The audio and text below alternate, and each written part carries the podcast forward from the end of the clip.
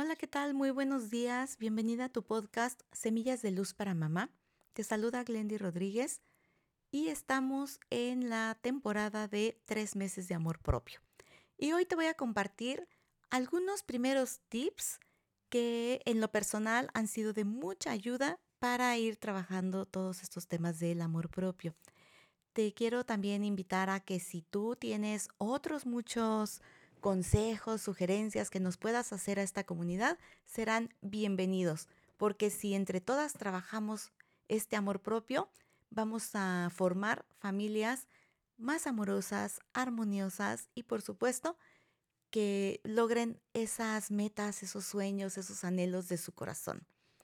Te voy a compartir antes de esto que en algún momento de mi vida, cuando estaba yo trabajando en una institución, como una mujer soltera que no tiene hijos, pues imagínate, yo trabajaba muchísimo y mi sueldo, mis sobrinos me decían en esa época cuando querían que les comprara algo, ay tía, ¿para quién trabajas y no para nosotros tus sobrinos? Entonces, bueno, entre mis sobrinos con esas ideas y mi mamá que también me reforzaba esa, eh, pues esa frase de, cómpratelo, para eso trabajas a la conclusión que yo llegaba siempre que quería algo era, me lo merezco.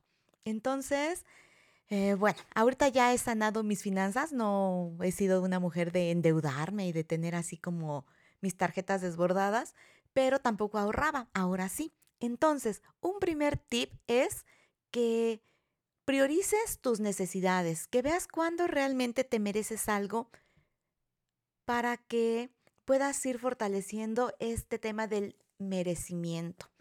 A veces nos mentimos cuando creemos merecer las cosas, así que yo te invito a que te escuches cuando quieres algo, pero que sí te des tus gustos. Esto va a ser algo muy importante para ti.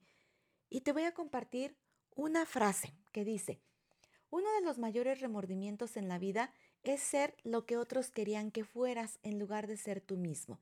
Esto lo dijo Shannon Alder. Así que bueno, yo te invito, como te digo, a que sí te des tus gustos, a que sí valores aquello que tú necesitas, que te priorices. Y uno de los tips que te quiero dar hoy es que entres en contacto con la naturaleza. En la medida de tu posibilidad, cinco minutitos, tres minutitos, dedícalos a abrazar un árbol, a pisar el pasto si tienes esa posibilidad, a observar una planta, a ver el cielo, que conectes contigo misma, porque esto te va a ayudar mucho a desarrollar tu amor propio. Así que estos fueron los primeros tips, los vamos a seguir compartiendo muchos otros en días esporádicos, ¿ok? Te saluda Glendy Rodríguez y nos escuchamos mañana.